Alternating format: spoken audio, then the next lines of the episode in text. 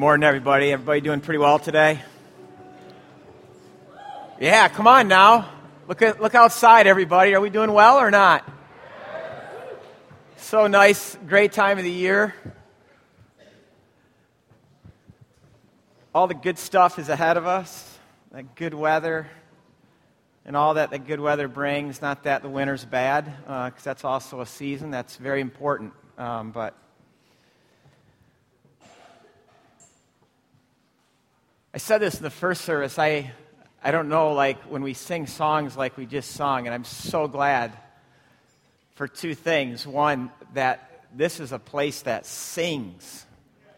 I mean, we sing in this church. Um, and then that we sing songs like that, you know, of surrendering all and laying it all down. But I have to confess, like, I feel like a hypocrite sometimes to sing such songs because I don't want it to just be words on my lips. I want it to reflect my heart, my life. And I'll tell you one of the things that I've done, though, and which turns that moment of where I feel like a hypocrite into an even greater moment of worship is I just start praying, God, help me.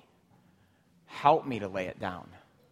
Um, help, help me to surrender it all. Not because we have to, but because we get to. That's where true life is found. And, and sometimes, even because of that, that's where true life is found. I'll start singing that song and praying that song on behalf of other people. Um, and anyway, I just, I don't know if I'm alone in, in, in, what I just said or not. I don't care that much. So. All right, we're, uh, we're stepping into a new, new series, and what we're going to call this series, we're not big into titles, but if a title can serve and communicate, then we're going to use it. Um, it's called The Gospel in Pictures. The gospel, first of all, is something that we at Crossroads, we, we love the gospel. It, it almost means everything to us. We don't just believe it, but we dance on it um, because the gospel is at the heart of, of what the Bible biblical message is. And, and I don't want to presume that we all know what the gospel is, and we're always throwing this term out. So we're going to look at this. And I'll, I'll just tell you right now, in its most basic form, the gospel is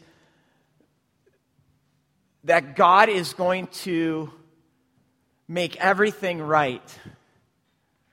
In our world, He's going to make everything right in our lives, or at least He promises to do that if we trust Him. And I don't know the world that you're looking at or the stuff that, that's going on in my life, but this is why gospel, it literally means good news. It's the good news that God's going to make it all right. And uh, the reason why we're calling it the gospel in pictures is because, at least in my upbringing, and it's probably true to many of yours, I, I got the gospel in propositions namely through the Apostle Paul. And I love the Apostle Paul because Paul understands the way a Western Gentile thinks. Uh, so he gives us the gospel in, in, in propositions, in points, in subpoints, in definitions. And, and that's why we love the book of Romans and Galatians and Ephesians and Philippians. And many of us, that, we don't even get out of those books. But we've been given more than just Paul's letters, we've been given a whole Bible. And much of the Bible is a Middle Eastern book, and the way Middle Easterners uh, process truth and make sense of reality is primarily through pictures and metaphors and images. And we miss a lot of these incredible images and pictures uh, that God is communicating the gospel to us uh, just because we're not comfortable with that. But we're going to look at some of these pictures. And the, the picture that we're going to look at today is the picture of homelessness. And you're like, wait a second, I thought the gospel is good news. Yeah, but the gospel always starts with, in a very honest way, our true condition. And so, turn in your Bibles to Genesis 3. We're going right back to the beginning. And if you have a blue Bible like mine, you can go to page 2. Shouldn't be too hard. And we like to stand for the reading of God's Word, so if you can, let's stand. I'm going to start reading at verse 7. Then the eyes of both of them, Adam and Eve, were opened. And they realized that they were naked. So they sewed fig leaves together and made coverings for themselves. And then the man and his wife heard the sound of the Lord God as he was walking in the garden in the cool of the day. And they hid from the Lord God among the trees of the garden. But the Lord God called to the man, Where are you? And he answered, I heard you in the garden, and I was afraid because I was naked, so I hid. And God said, Who told you you were naked? Have you eaten from the tree that I commanded you not to eat from? The man said, Well, the woman. oh, it's almost a cringe factor to have to read this. The woman you put here with me, she gave me some of the fruit from the tree, and I ate it. Well, then the Lord God said to the woman, What is this that you have done? And the woman said, Well, that serpent deceived me, and I ate. And so the Lord God said to the serpent, What have you done? No, he doesn't. Doesn't even bother with that question. Because you have done this, cursed are you above all livestock stock and all wild animals. You will crawl in your belly. You will eat dust all the days of your life, and I will put enmity. And now all of a sudden, he's not just talking to a snake, but he's talking to a Satan, a Satan. I'll put enmity between you and the woman, and between your offspring and between her offspring. He will crush your head, and you will strike his heel. And to the woman he said, I will make your pains in childbearing very severe, and with painful labor you will give birth to children. I'm surprised I haven't heard an amen to that. Your desire will be for your husband, and he will rule over you. And to Adam he said, Because you listened to your wife and you ate from the fruit of the tree about which I commanded you, you must not eat from it. Cursed is the ground because of you. Through painful toil, you will eat food from it all the days of your life.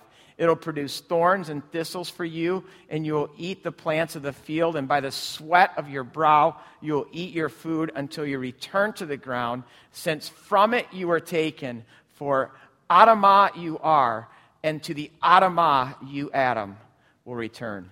This is God's word. You can be seated.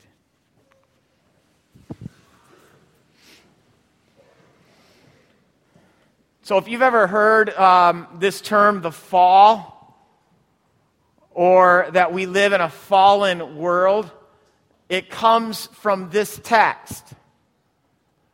It's, it's a way of explaining how a, a good world that God create, created fell into the reality that it is today. And the Bible wants you to know that, that this world that we live in is not the world as God intended or, or, or what He originally created. It, it has fallen. And uh, Genesis 3 is, is here to explain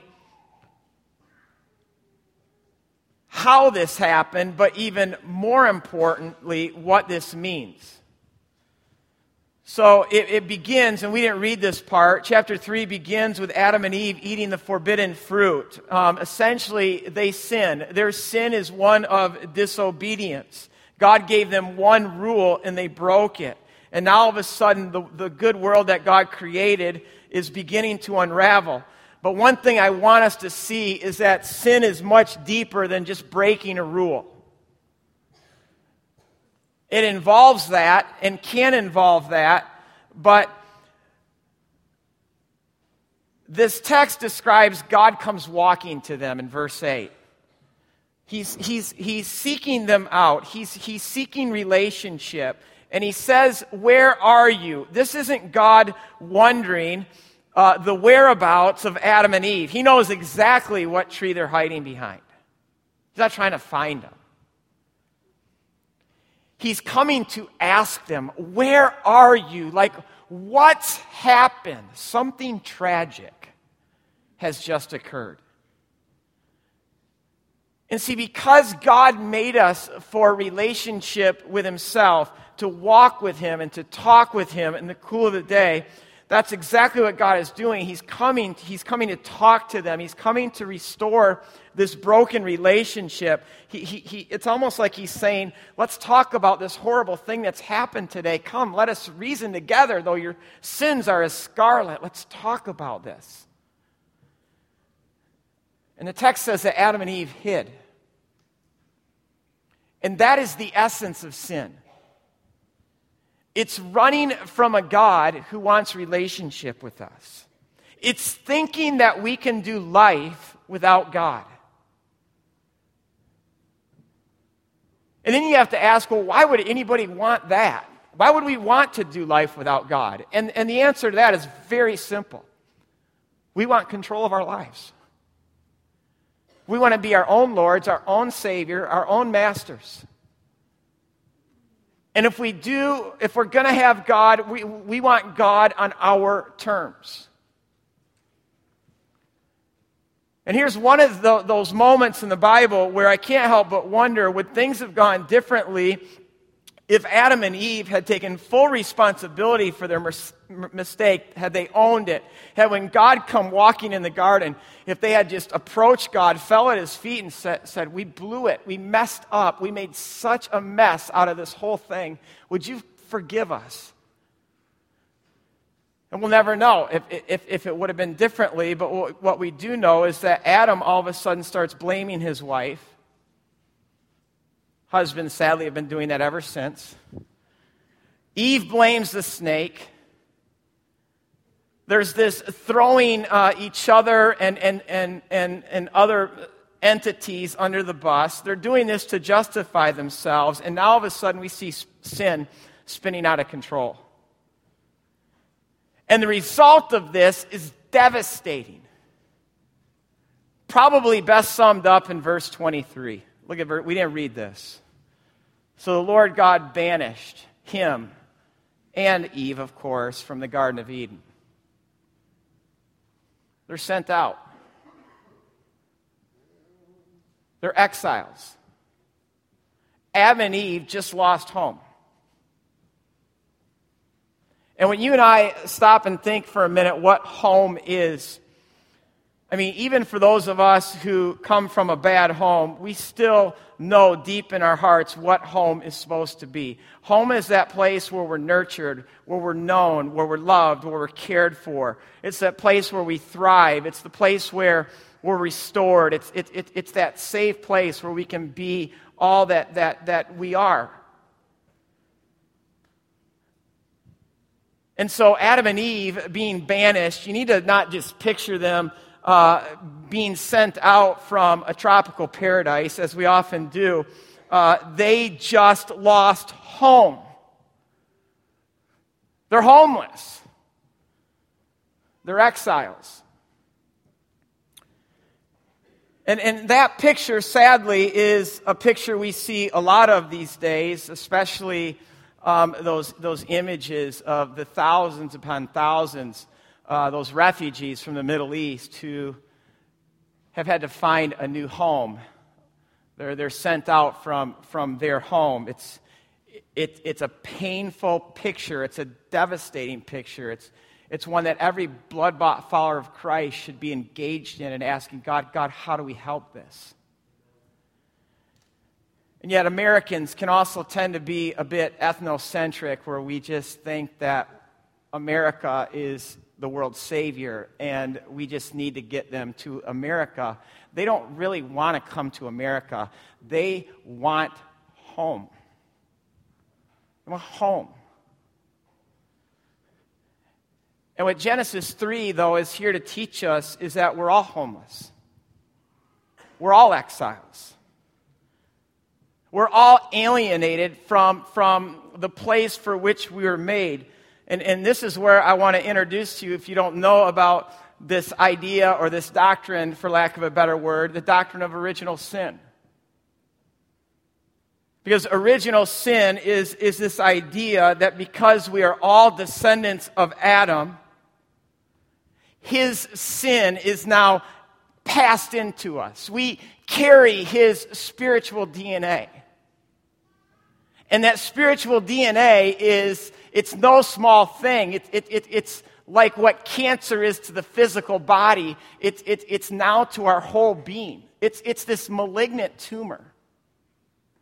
And it infects every descendant of Adam. Now, our culture today uh, rejects this doctrine, partly because it even just re- rejects the notion of sin. Because our culture today just desperately wants to believe, it wants to believe that everything's just okay. You're okay. I'm okay. Our world is okay. And everything's going to be just fine. But I want you to hear what G.K. Chesterton says about this doctrine of, of original sin. I don't know if you can read that, but it says, he says, Christianity pre- preaches an unattractive idea, original sin. He says, but when we wait for the results of the doctrine of original sin, we find that they are pathos. Pathos is, is, is this beating heart of compassion and brotherhood and a thunder of laughter and pity. For only with original sin can we pity the beggar and distrust the king. See, what he's getting at is this the doctrine of, of original sin, it levels the playing field. That's why he says, for only uh, with this doctrine of original sin can we pity the beggar and distrust the king. Because what original sin tells us that beneath both the king and the beggar, we're all the same because in Adam, we're all sinners. We're all infected with the tumor. Which means I can't ever look at anyone and think I'm better than that person. We're the same. And see, that's why this doctrine, it, it destroys self righteousness. It doesn't allow for us to think what, what so many philosophies and, and, and, and creeds of today want us to think that there are good people in the world and bad people in the world. Uh uh-uh. uh This tells us there's only sinners in the world.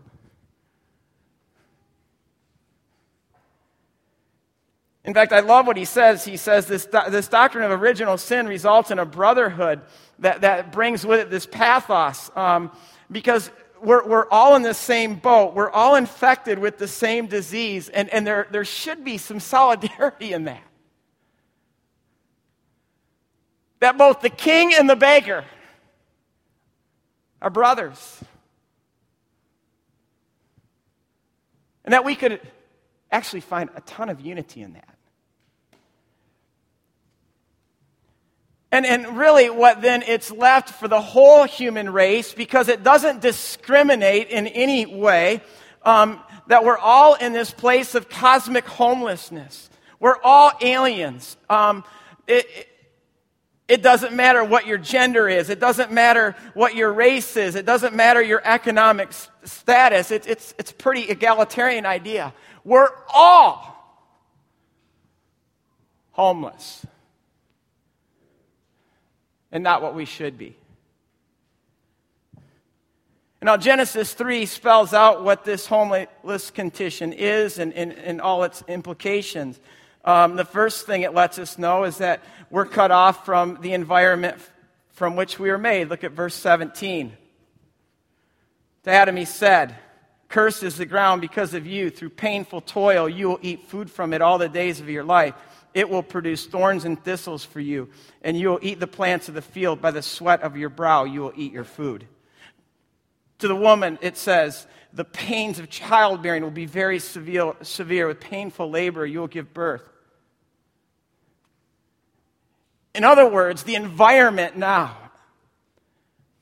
is not working with us and working for us in harmony. It's, it's working against us. We don't live in Disney World. Life is hard. It's difficult. It, it, it's wearisome. And yet, somehow, we have been made to believe that life is good, that we live in Disney World.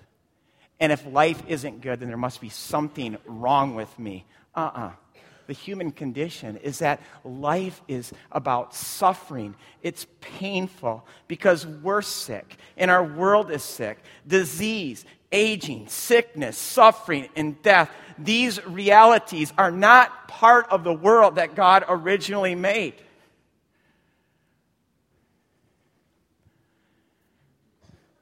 I mean, let me, let me just talk about death. There is nothing more natural in the natural world than death because we're all going to die.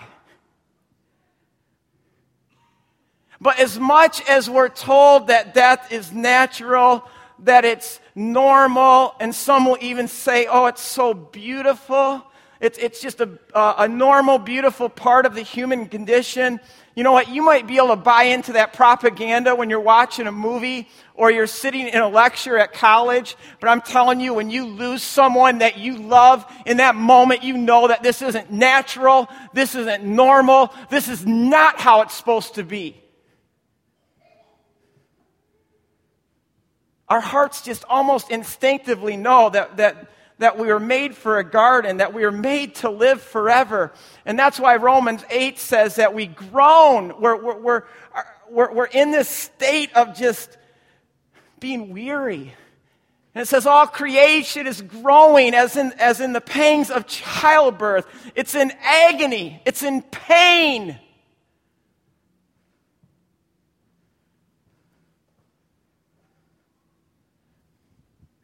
The text says also we're not just cut off from the environment, but we're also cut off from each other. And we already see this in verse 12. Adam immediately just blames the woman. He says it's her fault. And you see this division now uh, between husband and wife. You see this division between the genders. And then you get down to verse 16, and God says, Your desire, Eve, will now be for your husband, and he will rule over you. And you now start to see that we are such a long way from the garden where husband and wife live in this, this beautiful harmony together. It, it's all been replaced with this alienation. And this alienation now is going to spill into their family. You just go to the next chapter and, and you see brother killing his own brother.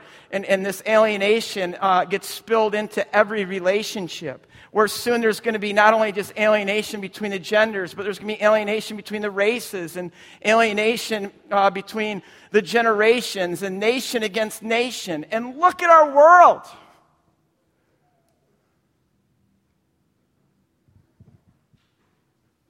Sometimes I don't understand why, why, why Christians sometimes in, in, in, making assessments about our world are just, I can't believe what's going on.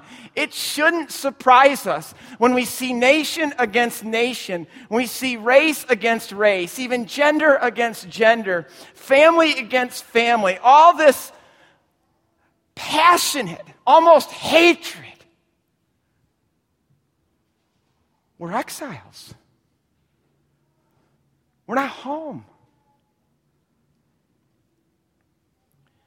And see, this, this, this alienation is also incredibly personal because we're also cut off from our true self.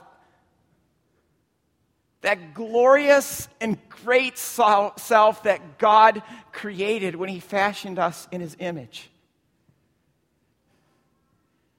Instead, now, the self is left where it's turned in on itself and it can't get outside of itself. Uh, you look at verse 7, and it says the eyes of both of them were all of a sudden open. They were open to, to themselves, and they realized that they were naked, so they sewed fig trees together and made coverings for themselves. This is the first time where self is, is, is used in the Bible. And there's this not just self awareness, but there's all of a sudden now this obsession with self.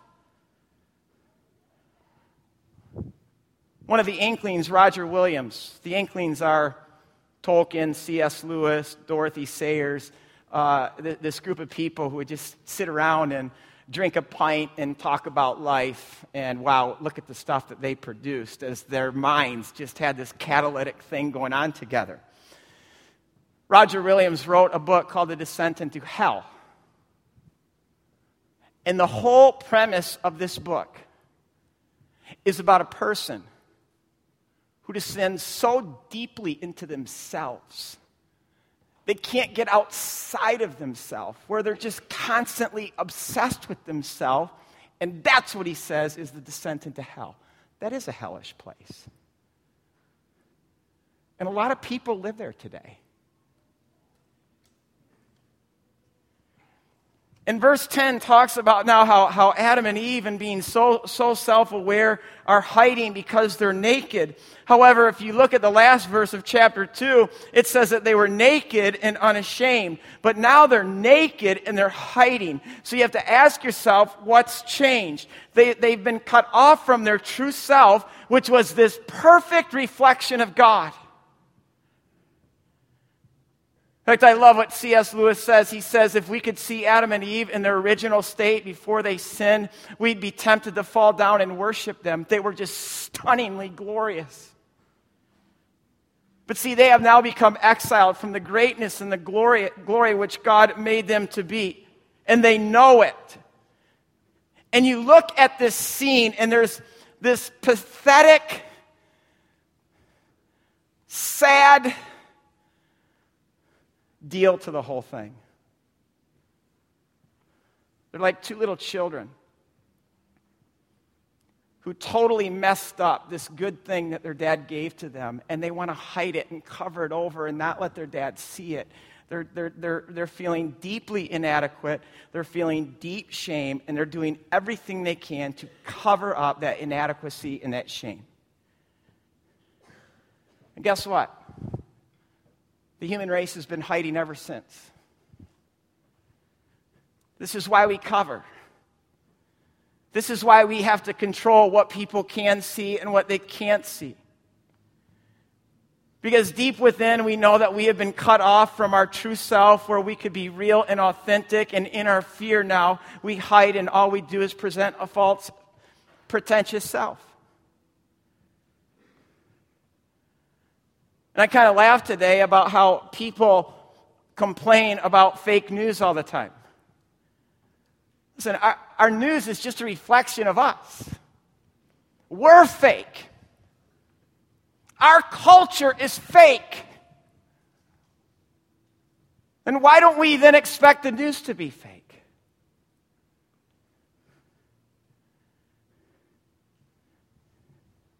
And part of it is because we're hiding, we're covering up, we feel this deep sense of, of, of, condemnation. And some of you might say, No, that's not me, I'm not that. Why are some of you so obsessed with your appearance? Why are you so obsessed with your performance? Why are you a workaholic? Why can't you ever say no to someone because you're scared you're going to disappoint them? Why is it that some of you can't date someone that you think is below you? Why are some of you such pleasers? Why are some of you such perfectionists? Why is it that some of you, every time you make a mistake, you have to blame someone else? Those are your fig leaves. You're trying to cover. But here's what I want to say if, if you feel shame today, don't feel like you're alone in that. It's a human condition. We're all in the same boat.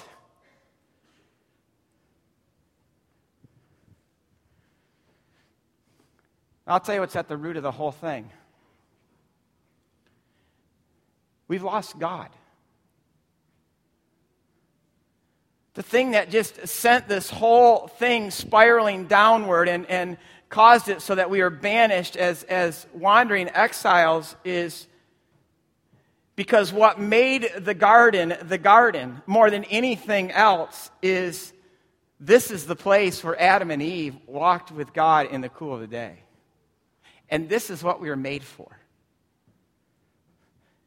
In fact, in Genesis 3, verse 8, where it says God came walking, don't make light of even the fact that, that God's walking. First of all, wow, God walks.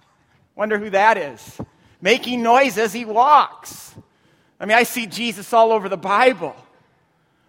Okay, but then even the whole notion of walking, I mean, one of the things that we do when we go to Israel is all we do is walk. We walk from the time we uh, wake up to the time we get dinner at night. And something amazing happens on every one of these trips. We come back as one intimate family that loves each other, that knows how to weep with each other, rejoice with each other. And it's not because we went to Israel. It's for the simple fact that for 10 days we walked together. And see, in the Bible, uh, when someone walks with another person, that, that too is, um, that, that represents intimate friendship. Libby and I, I mean, the weather's warming up. We're going to walk all the time starting now. When, when Libby and I are, are, are walking together, we are most married in that moment. Imagine every day walking with Jesus.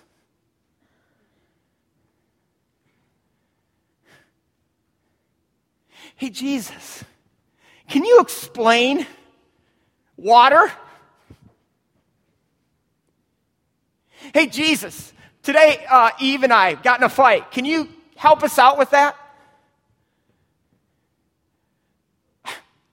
They walked with him.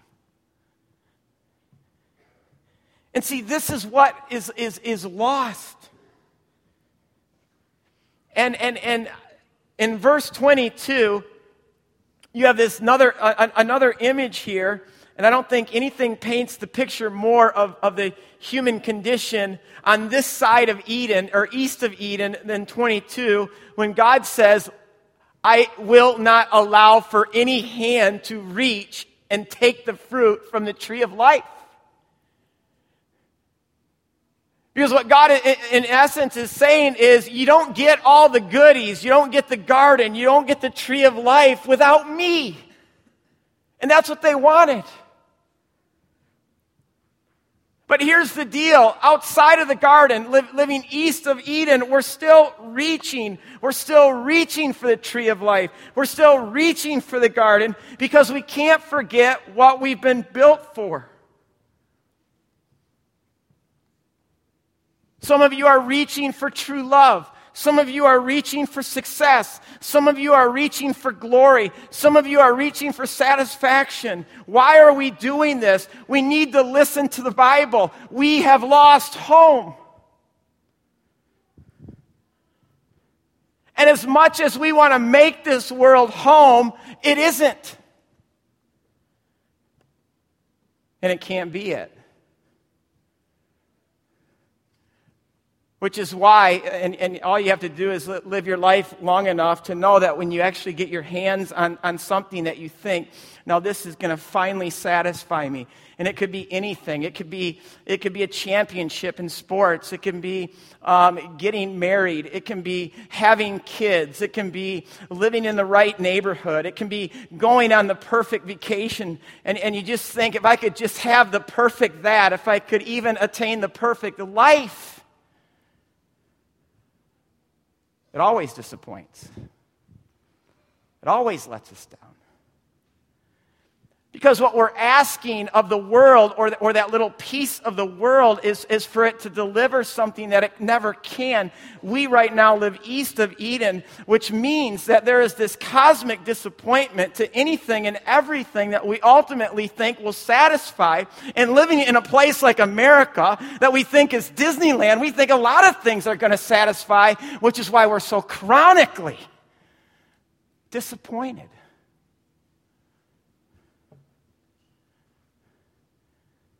And then a lot of times, the way that people deal with their, their anger and their frustration and their disappointment, they just become like Adam and Eve. They just blame, they blame someone else. We blame our parents, we blame our government, we blame our culture, we blame our circumstances.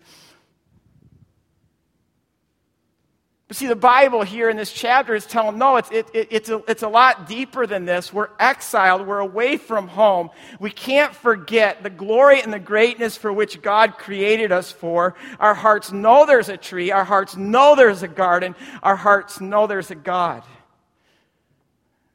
And this is why we're striving. but we can't make it right. And see, if you don't know this, because some of you are thinking yourself, I see a lot of people walking out already, and I don't know why, but I don't care. Um, but I, I, I'm very aware that this is depressing. Who wants to be told this?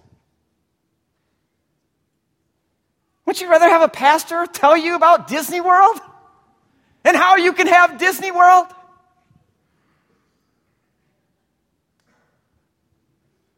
Sorry, we're not snowflakes here. And the Bible doesn't treat us like snowflakes. This is the beauty of the Bible. It tells us the truth.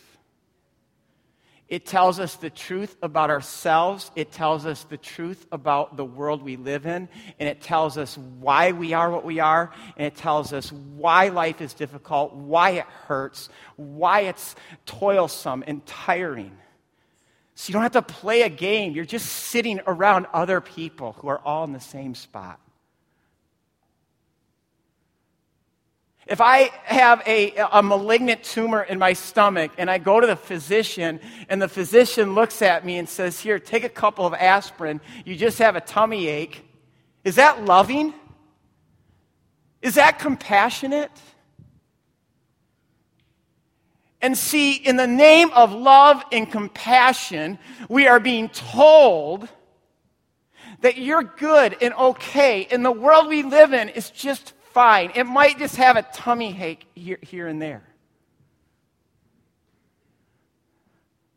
But we know better than that, don't we?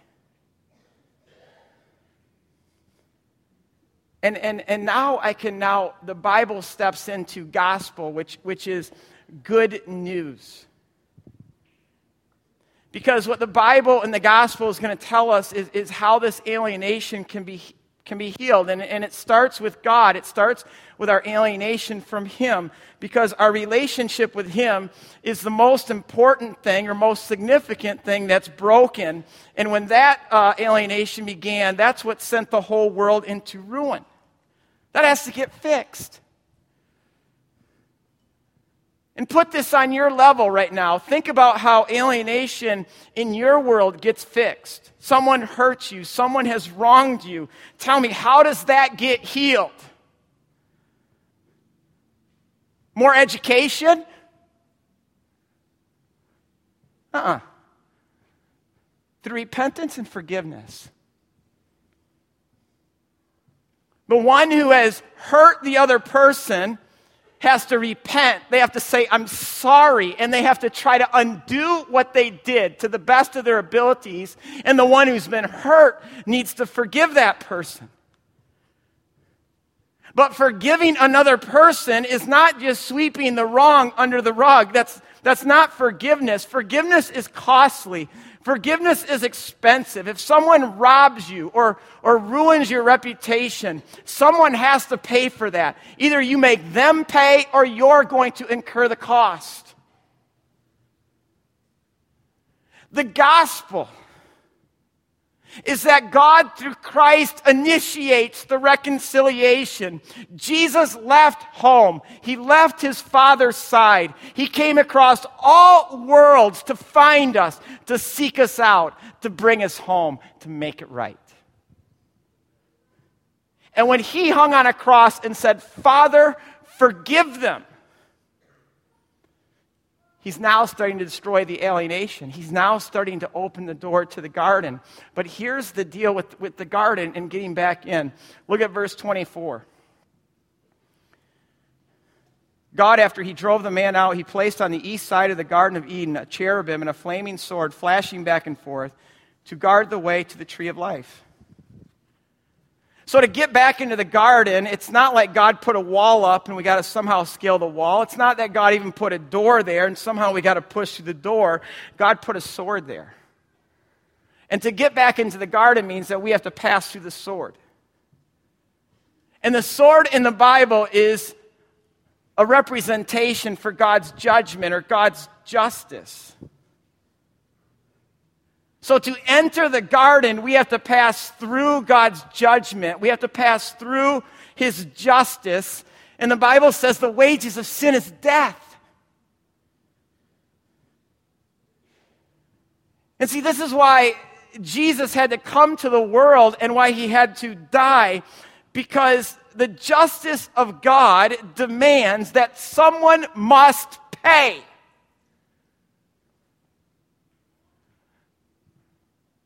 Someone must pay for every wrong, for every injustice, for every murder, for every rape, for every hateful thought, for every lusting of the eyes. Someone must pay for every sin.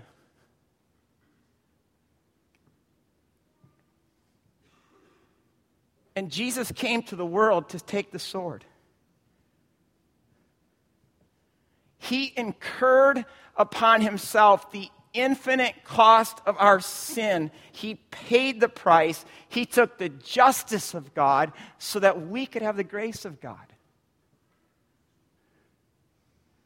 In fact, the way to understand the gospel is to see it as this, this great exchange where Jesus gets everything that we deserve, and we in turn get everything that Jesus deserves. That's why Jesus became homeless. He became a wandering exile so he could bring us home. It's why he became naked so that he could clothe us with his righteousness. And just think about that one thought for a moment in light of all your shame, all your guilt, this need to cover.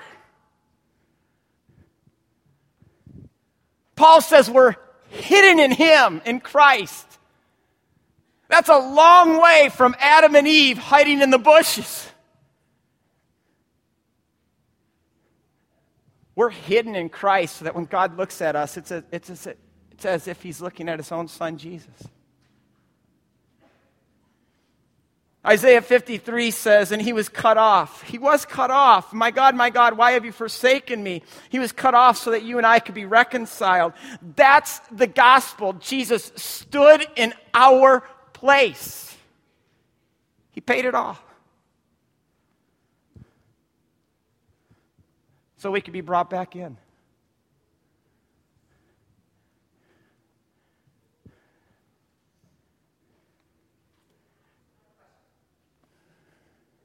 I love this. Are you kidding?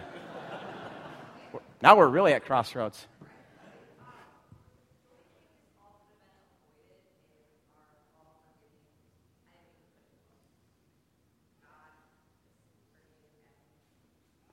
That's precisely my point. To forgive. Her question couldn't God just forgive him? And I think what you want by that is could he just sweep it under the rug? But that's not forgiveness. To actually forgive someone, you have to suffer.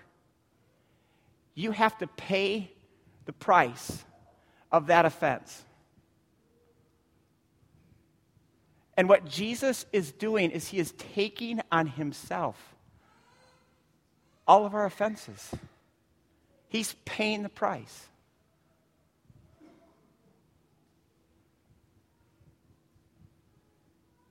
Why did he do that? Why did he make us? He made us so he could, he could walk with us, talk with us. He loves us. For God so loves the world. That's why. He loves you. And we can still be like Adam and Eve. Still wanting to do life on our terms. And to want nothing to do with that. Or all who are weary, who are thirsty who are tired, who are naked, can come to this God and come home. But don't you dare come fake. Don't come with your pretentiousness. Don't come with your smoke and mirrors. Don't come with your hyper spirituality and your hyper goodness. You come to Him naked. You come to Him homeless. And you just come to Him as you are and you trust Him. Let's pray.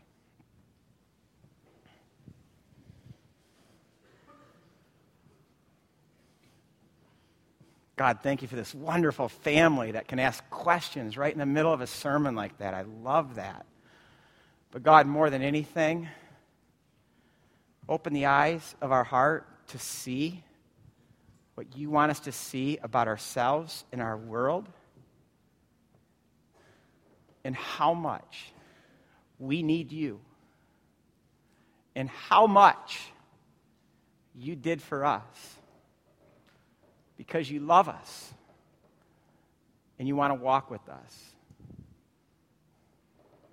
May we repent today, God. May we turn from ourselves and turn to you.